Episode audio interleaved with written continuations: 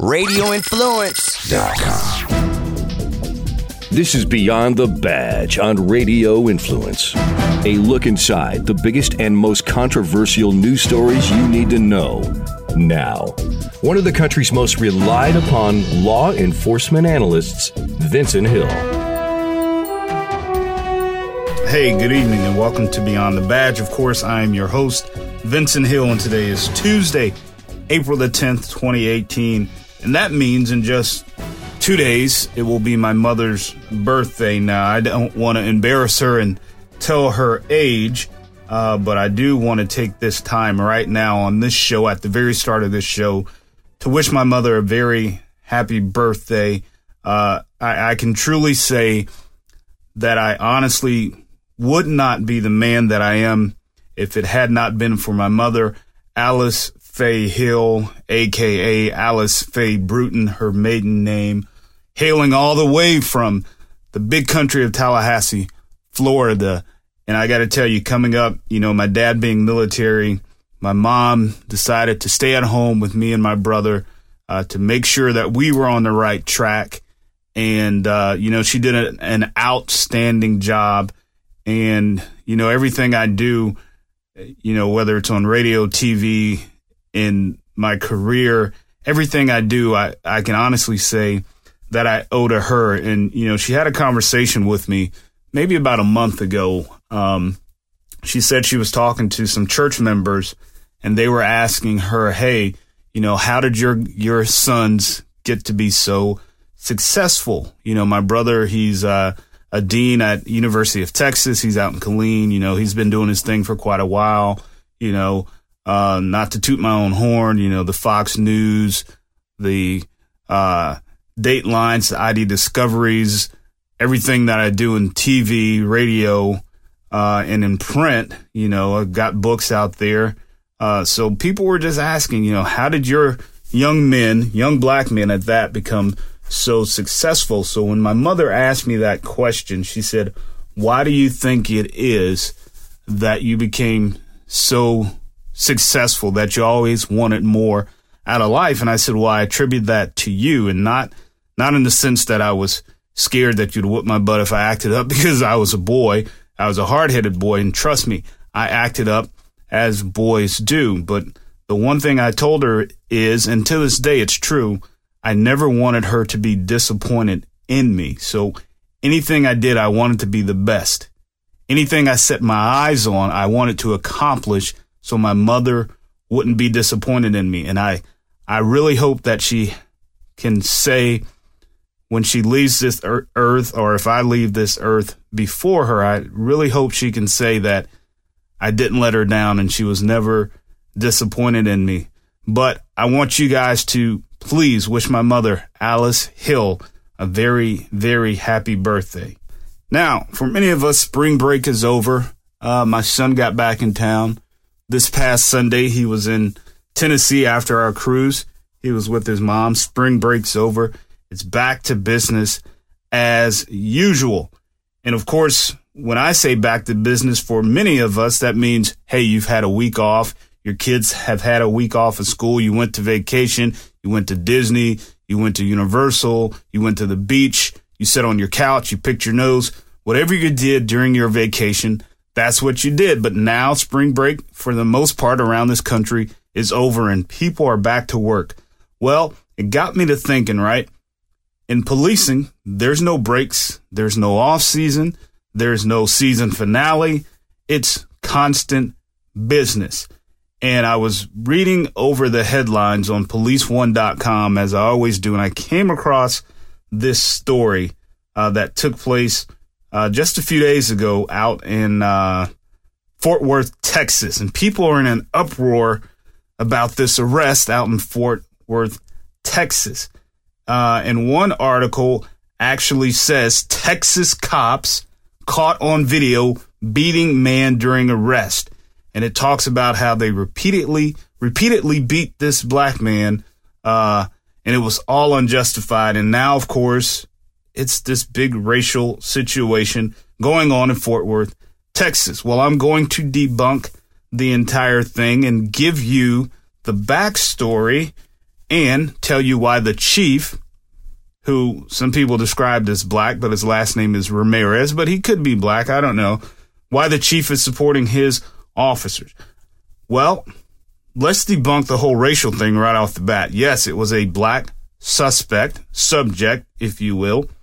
One of the officers that was seen on the video, and he was not beating him repeatedly, was a black male. The other officer was white, and then other officers arrived for backup because they were not able to detain the suspect using the amount of force necessary to effect the arrest. Now, it could have gone a different way and he could have been tased or he could have been sprayed or he could have been possibly shot and then, oh my God, what we, we've had. But let me give you the backstory. So, police are called because this individual was on K2. I don't even know what that is, but apparently it's a drug. So, uh, paramedics were called to tend to this individual. This individual decides to, his name is Forrest Curry, no relation that I know of to Steph Curry, but anyway, uh, he decides to start swinging and attacking the EMTs. Now, when I was in patrol, occasionally someone under the influence would attack EMTs. We would have to go out. We'd have to restrain the individual because that is assault. That is an assault on an official because the EMTs usually are appointed the EMTs sometimes work for the city, so it is an assault on an official, or if they're not appointed or assigned to the city, it's still an assault. So police get a call, they show up. Duh. So as they show up, they attempt to make the arrest for the assault. Mr. Curry decides to flee. Well, that has now turned to two crimes because you've assaulted a few individuals, and then you flee from police. So there's another crime. So what did police do? They give chase. They catch him. And what does he do in the video that was released? It's about 14 minutes. Some of it is cell phone video, some of it is body cam video. Great. Thankfully, a lot of it is body cam video. But he flees, they catch him. He actively resists arrest. And when I say actively, I mean actively. He's rolling. He's refusing to put his hands behind his back.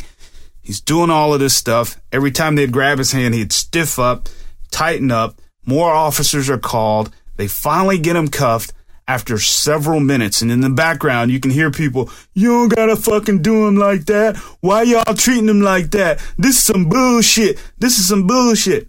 Well, here's what I say to that. What the bullshit was, was Mr. Curry should have complied with the commands, put his hands behind his back, and gone ahead with the arrest, but he didn't do it. Now, in the video, yes, you can see one of the officers do a strike, which appears to be to the back of the head. You can see another officer with his knee in his back.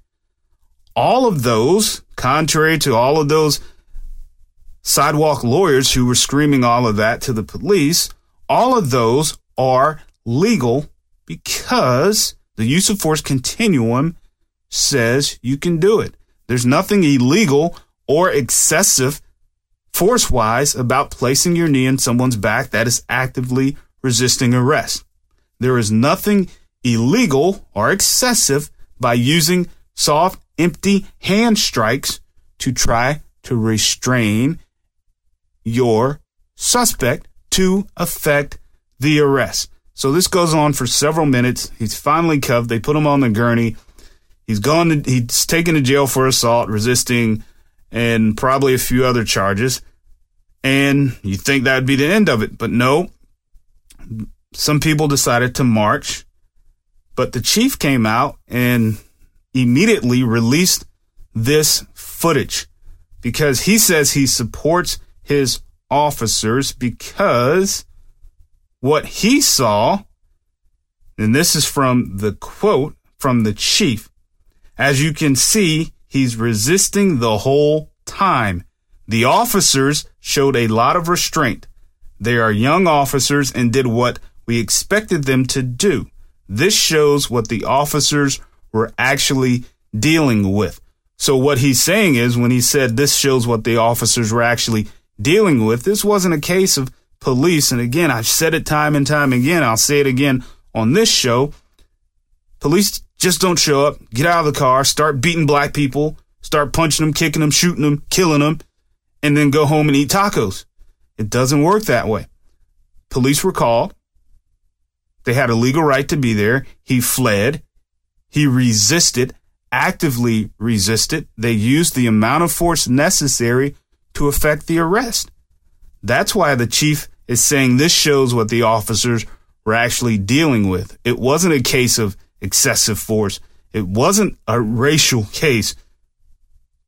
They just called the police because this guy was assaulting them.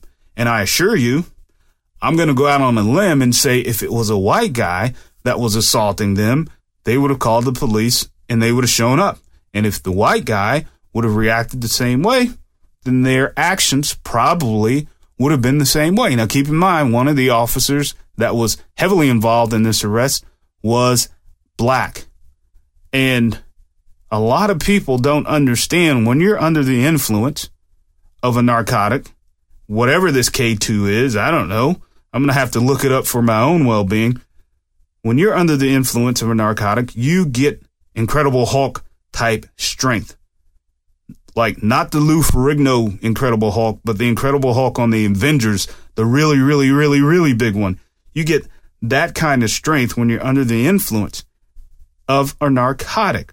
I don't know if I've shared this story on this program, but one time when I was in patrol and we were, were attempting to arrest a guy in a stolen car, it took six of us to get him under control because he was under the influence of a narcotic. I fought one guy for 20 minutes who didn't feel a thing because he was under the influence of a narcotic. So all of these sidewalk attorneys, all these sidewalk Benjamin Crumps out there who were, oh, this is some bullshit. Y'all don't have to treat that man like that. Uh, I'm gonna go get his auntie. I'm gonna go get, I don't care. You can go get his auntie. But if his auntie was smart, she'd tell him, put your hands behind your back and stop acting like a fool. So all of these sidewalk attorneys who think they know what's going on, they have no clue. And I'm so glad, so, so, so glad that this chief, Chief Ramirez, decided to step up and support his officers. He didn't throw his officers under the bus. He stood up and said, Hey, my guys did exactly what they're trained to do. They did what is by the book, and I see no fault in what they did. Now, people can march, they can protest, they can do whatever they want. But while they're doing that, I urge them to learn the law. Now, during this whole 14 minute video, I could only hear one person, which appeared to be a female, in the background saying, just put your hands behind your back and they'll stop. So out of all of those sidewalk attorneys, she appeared to be the only person with common sense telling this guy, Forrest Curry, just put your hands behind your back and they will stop. Hey, there's a noble idea. Compliance. If I put my hands behind my back, they will stop putting their knee in my back. Hmm. Two plus two equals four. If I put one hand behind my back and the other hand behind my back, how many hands do I have behind my back? It's simple math. So I do want to make one correction to this entire story. So this chief uh, Ramirez is actually the assistant chief. The chief of police there is Joel Fitzgerald. So I assume that's the black chief that people are saying, I can't believe he's supporting these officers. They sh- he should be more compassionate since it was a black man. Well, maybe because that chief understands, again, the law and the use of force continuum, and he saw his officers dealing with a combative subject. I'm just saying. So I want to switch gears and talk about a uh, shooting that happened up in New York, my second home, uh, NYPD. Uh, they recently released video of a man pointing a metal object, which appeared to be a gun, right before a fatal officer involved shooting. And speaking of New York, I want to send a quick shout out to Rachel Lee up in Brooklyn. She's an avid listener of Beyond the Badge. She listened to the show last week about my segment uh, dealing with domestic violence in policing. She's actually a social worker up in the New York area, and you know, she and I messaged back and forth about domestic violence.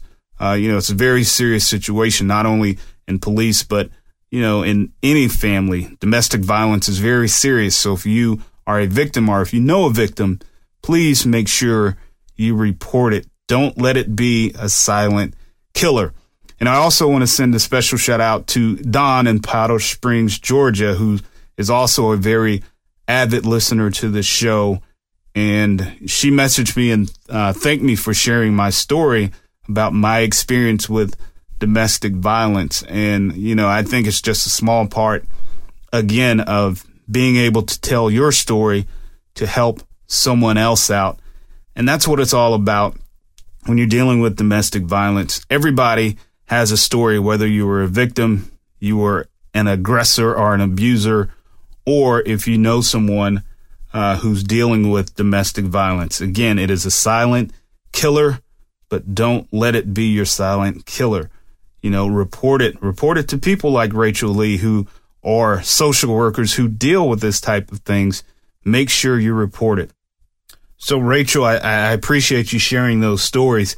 And I know having uh, traveled back and forth recently to New York, I know you guys up there are ready for some spring weather. I know there was some snow up there uh, a couple of weeks ago that kind of postponed an opening uh, game for one of the baseball teams up there. So I know the city of New York is ready for some springtime. And speaking of springtime, my friends over at ruggeddepot.com are kicking off their spring inventory blowout sale.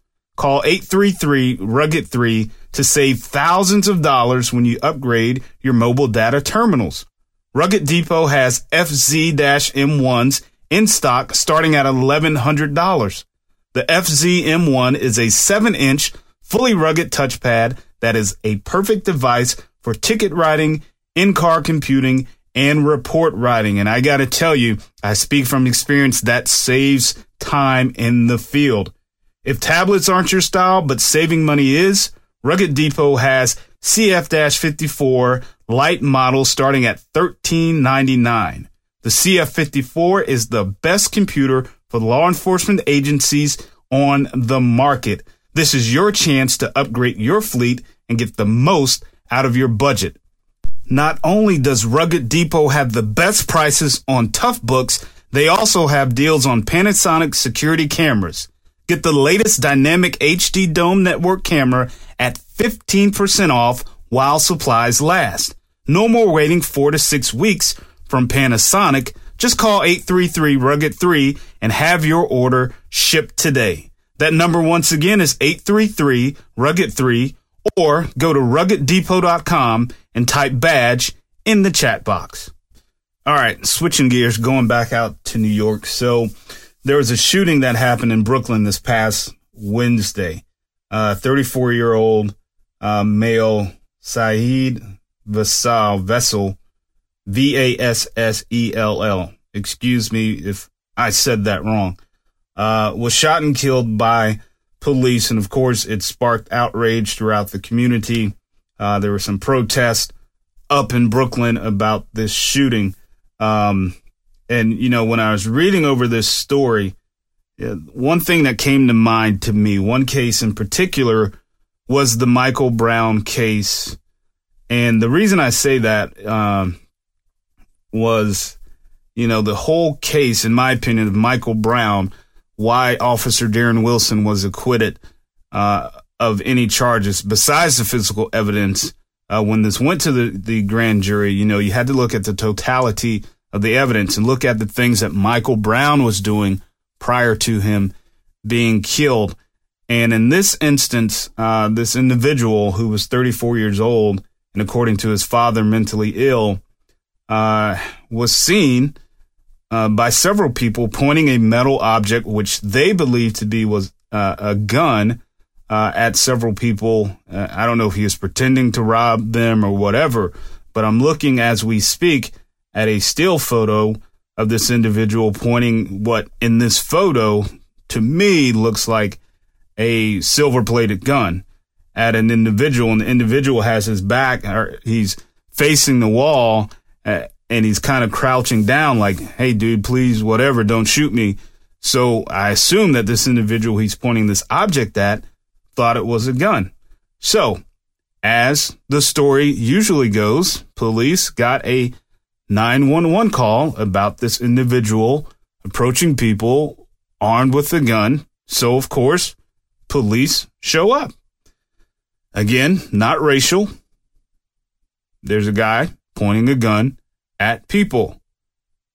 Oh, well, me as a police officer need to go protect and serve.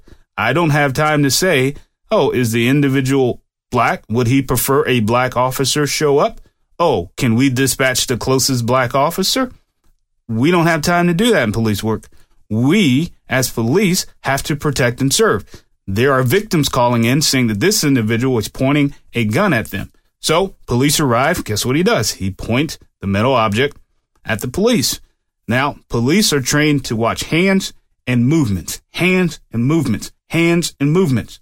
So when you're 10, 12 feet away and you see a metal shiny object pointed at you in the stance of a gun, after you've gotten calls of a individual with a gun, guess what? You're going to think it is in that split second. A gun. You're not going to look at this guy and say, well, he's black and I really shouldn't shoot him.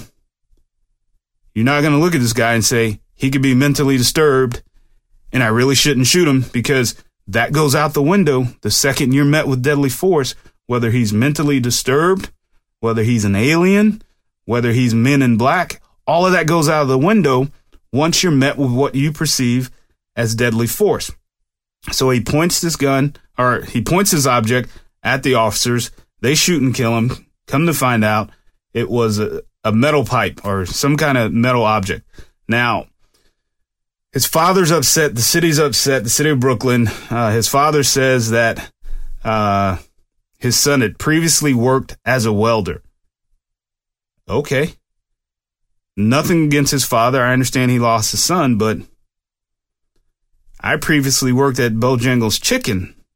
So if I came out with chicken leg that I pointed at the officer in the dark and they shot me, you think my dad's going to say, well, he previously worked at Bojangles Chicken? No. What does him having worked as a welder have to do with what the officers perceived at that exact moment? And more importantly, those officers did not know anything about this individual. So there's people in the community that say, oh, they should have known he was mentally ill. All the local cops know he's mentally ill. But Mary, uh, Mayor Bill de Blasio says that he didn't lay blame on the officers who were not from the local precinct and were passing through at the time. They had no information on the person that they were confronting uh, that he was mentally ill. Uh, you know, that's great that the mayor stepped up and said that. But again, it goes back to my point that I made a second ago. It wouldn't have mattered if whoever showed up, whether it was Billy Bob from the local precinct that knew this guy, when they got the call about a guy with the gun pointing the gun at people, and when they pointed the object at the officers, which they thought was a gun, they would have reacted the same way. They don't have time to say, hold up, man. Let me call you a mental health advisor. Hold up, man. Did you take your medicine today? hold up, man, are you hearing voices right now?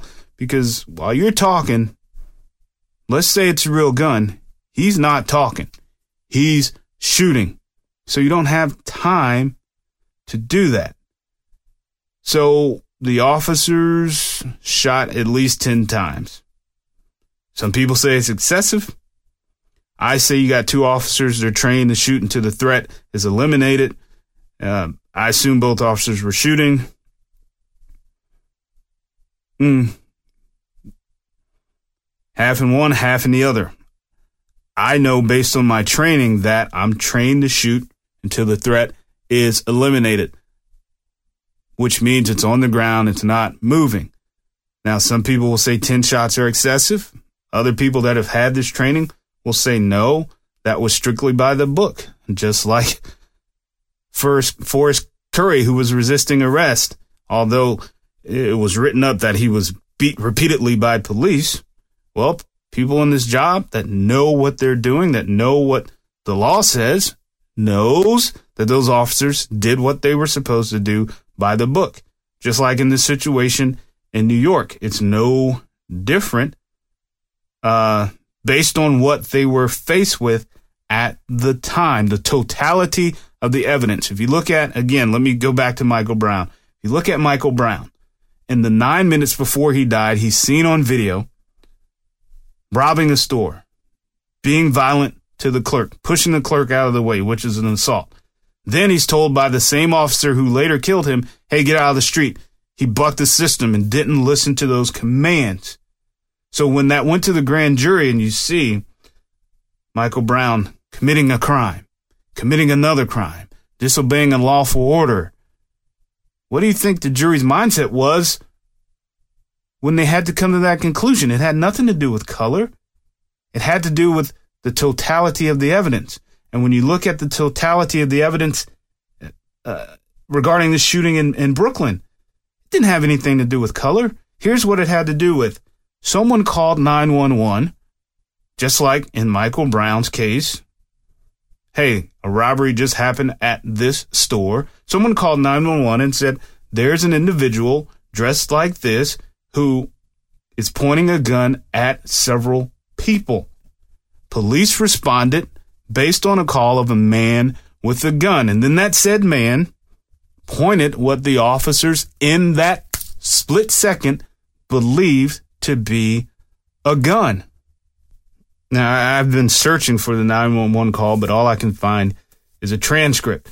Now, one of the callers, now keep in mind there were several callers that said um, there's a guy in a brown jacket walking around pointing, I don't know, and then it says in parentheses to someone else. So I assume he was asking someone else. What is he pointing in people's faces? They say it's a gun. It's silver. Now, I'm watching surveillance footage right now, again, as we speak. And what I'm looking at, that looks like a gun to me. He pointed it at the guy I mentioned that was kind of squatted down. And then he goes on to point it at a lady's head while she's walking with her little boy. And she quickly runs away. So in her mind, she's thinking, this guy just pulled a gun on me and my son. Then he pointed it at someone and put it directly in their chest. I'm watching this video. Now he's pointing it at a car and pretending to shoot. And at this point, that's where the responding officers show up. And guess what they do as he's pretending to shoot?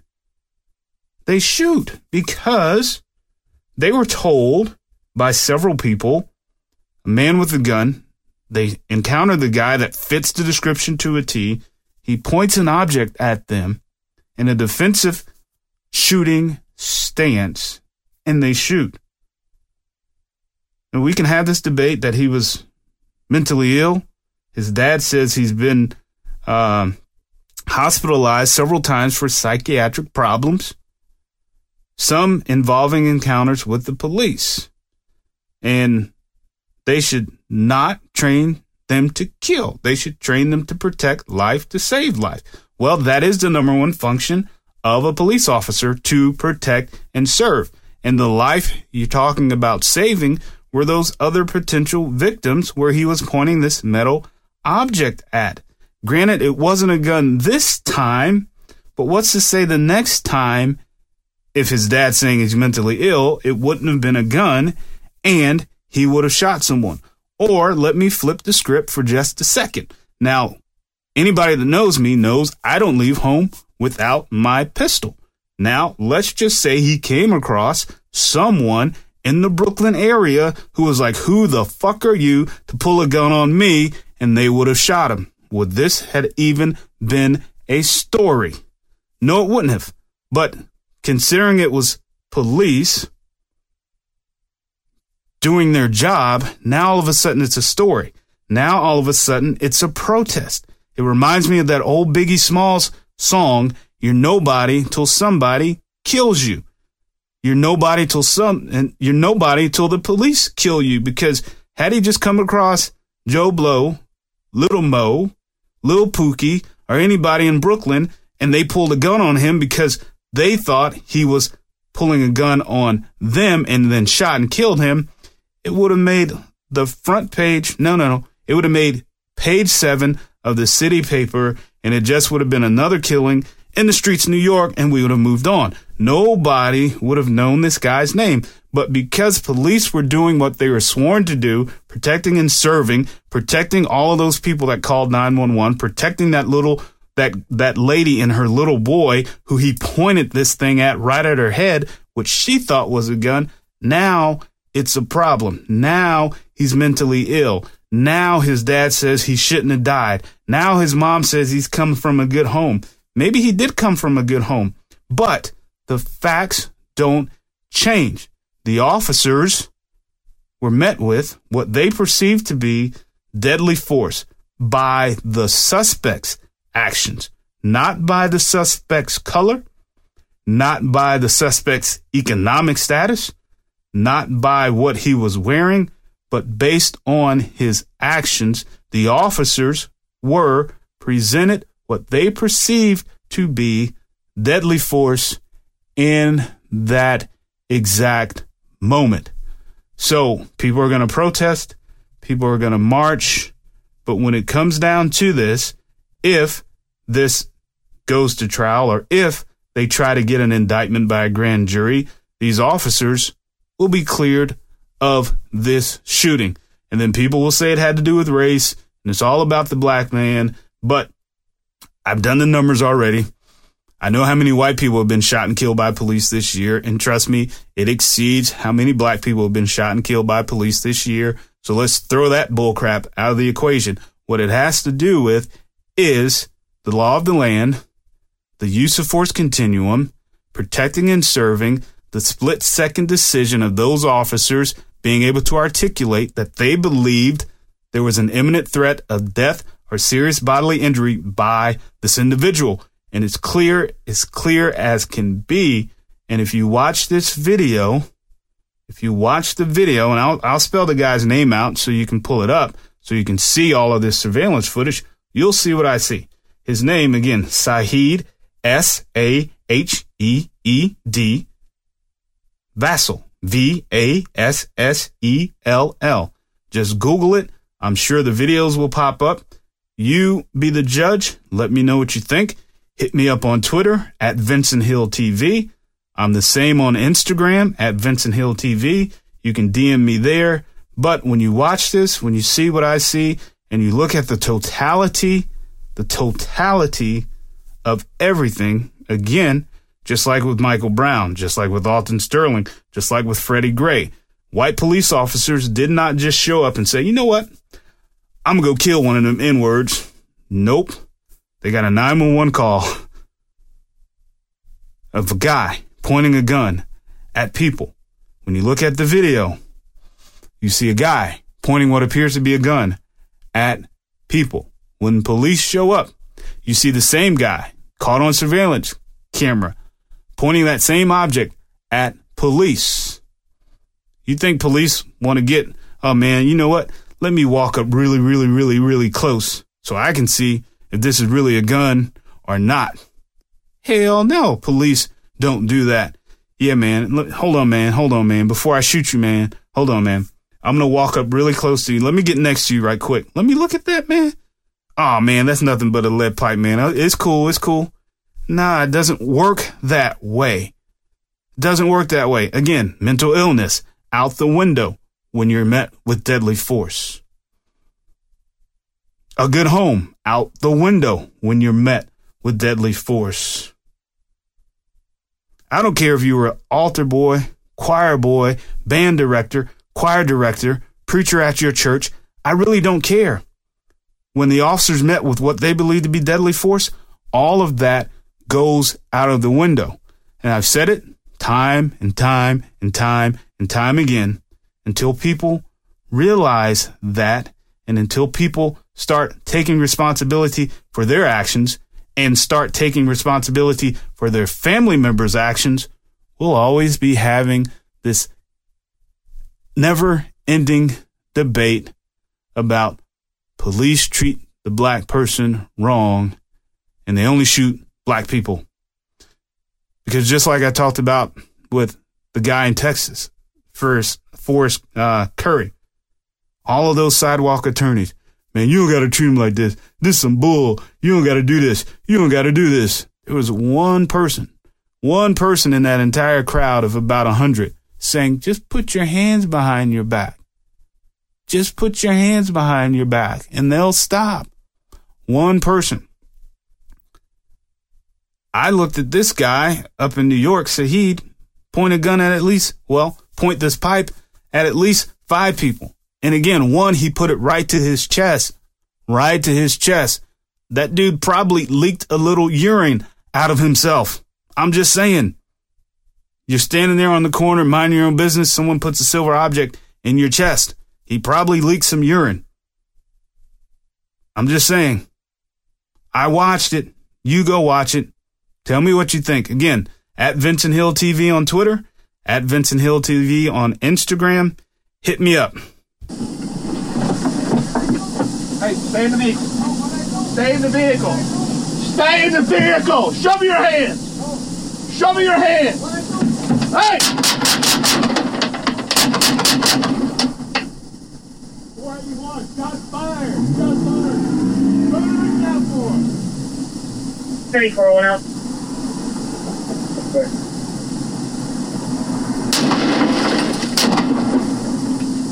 Now, what you just heard was an actual traffic stop that happened uh, in Houston, Texas, just outside Houston.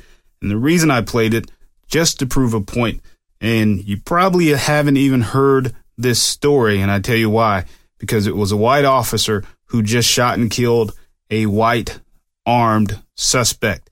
Now, mainstream media, had that been the other way around and the officer was white and the individual shot was black, it would be all over the place. But it just proves my point that police don't see color when they come across a deadly threat. This guy pointed a gun at this police officer, and the police officer did exactly what he was trained to do. He didn't say, Hold up, man. Let me get close to see if that gun is real. Hold up, man. Are you suffering from mental illness? Nope. The officer was met with deadly force. He responded with deadly force. The officer went home that night, and this uh, Antonio Servarda, uh, who actually had four warrants for his arrest, uh, didn't quite make it home that night. And I guess they can clear those uh, those warrants uh, based on his death. Now, I know that sounds cruel, but I'm just saying that to make a point. People get this misconception that police just have it out for the black community and nothing ever goes on in any other community. This was in suburban Texas. That's about as white as it can get. It, let's be honest, that's about as white as it can get. This shooting happened. It happened last month, but no one has heard about it. You haven't seen it on CNN.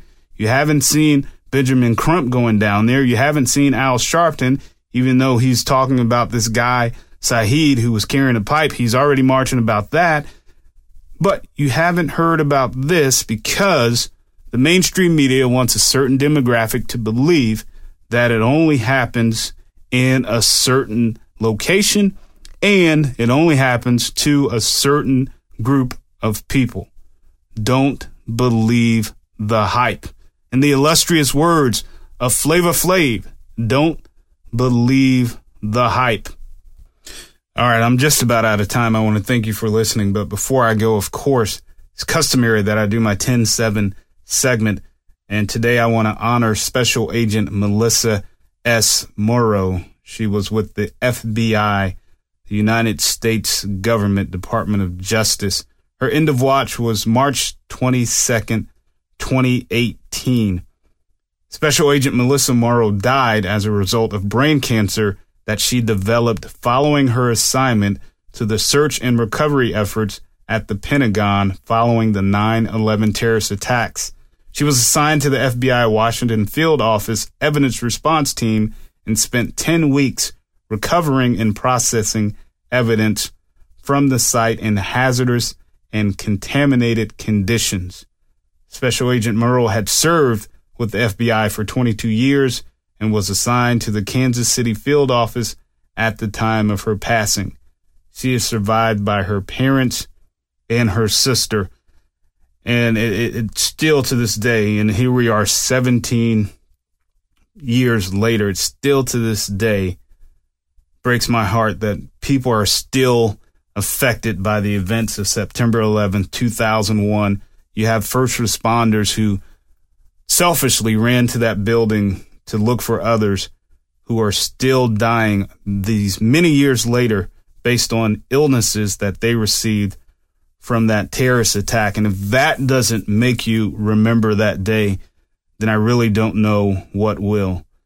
I want to thank you for listening uh, to me tonight. I'll catch you same time, same place next week, 8 p.m. RadioInfluence.com. Again, follow me on Twitter at Vincent Hill TV and on Instagram at Vincent Hill TV. Thank you and good night. To continue the conversation, get updates on the show, and to find out when you can see him on television, follow Vincent on Twitter at Vincent Hill TV. That's at Vincent Hill TV. This has been Beyond the Badge on Radio Influence. This is an Ian Beckles Flavor in Your Ear Quick Fix on Radio Influence. When I'm seeing people snorting condoms, um, I just don't. I don't think I quite. Un- I don't think I quite understand it. You're you're snorting condoms for what exactly? Uh, uh, where were you? What was the situation where you first tried to do this? Uh, were you trying to kill yourself? I mean, what what's the best thing comes out of snorting a condom? I mean, what do you get out of it? I from what I looks like on video, none of that looks like fun. I've seen people throwing up. I'm seeing people getting caught in their in their cavities, and that's not that's it's stupid. You know, we're we're we're we're doing things that can kill ourselves. It's hard enough to just live in this world without getting shot, and we're snorting condoms. You can find Ian Beckles Flavor in Your Ear on iTunes, Stitcher, TuneIn Radio, and RadioInfluence.com.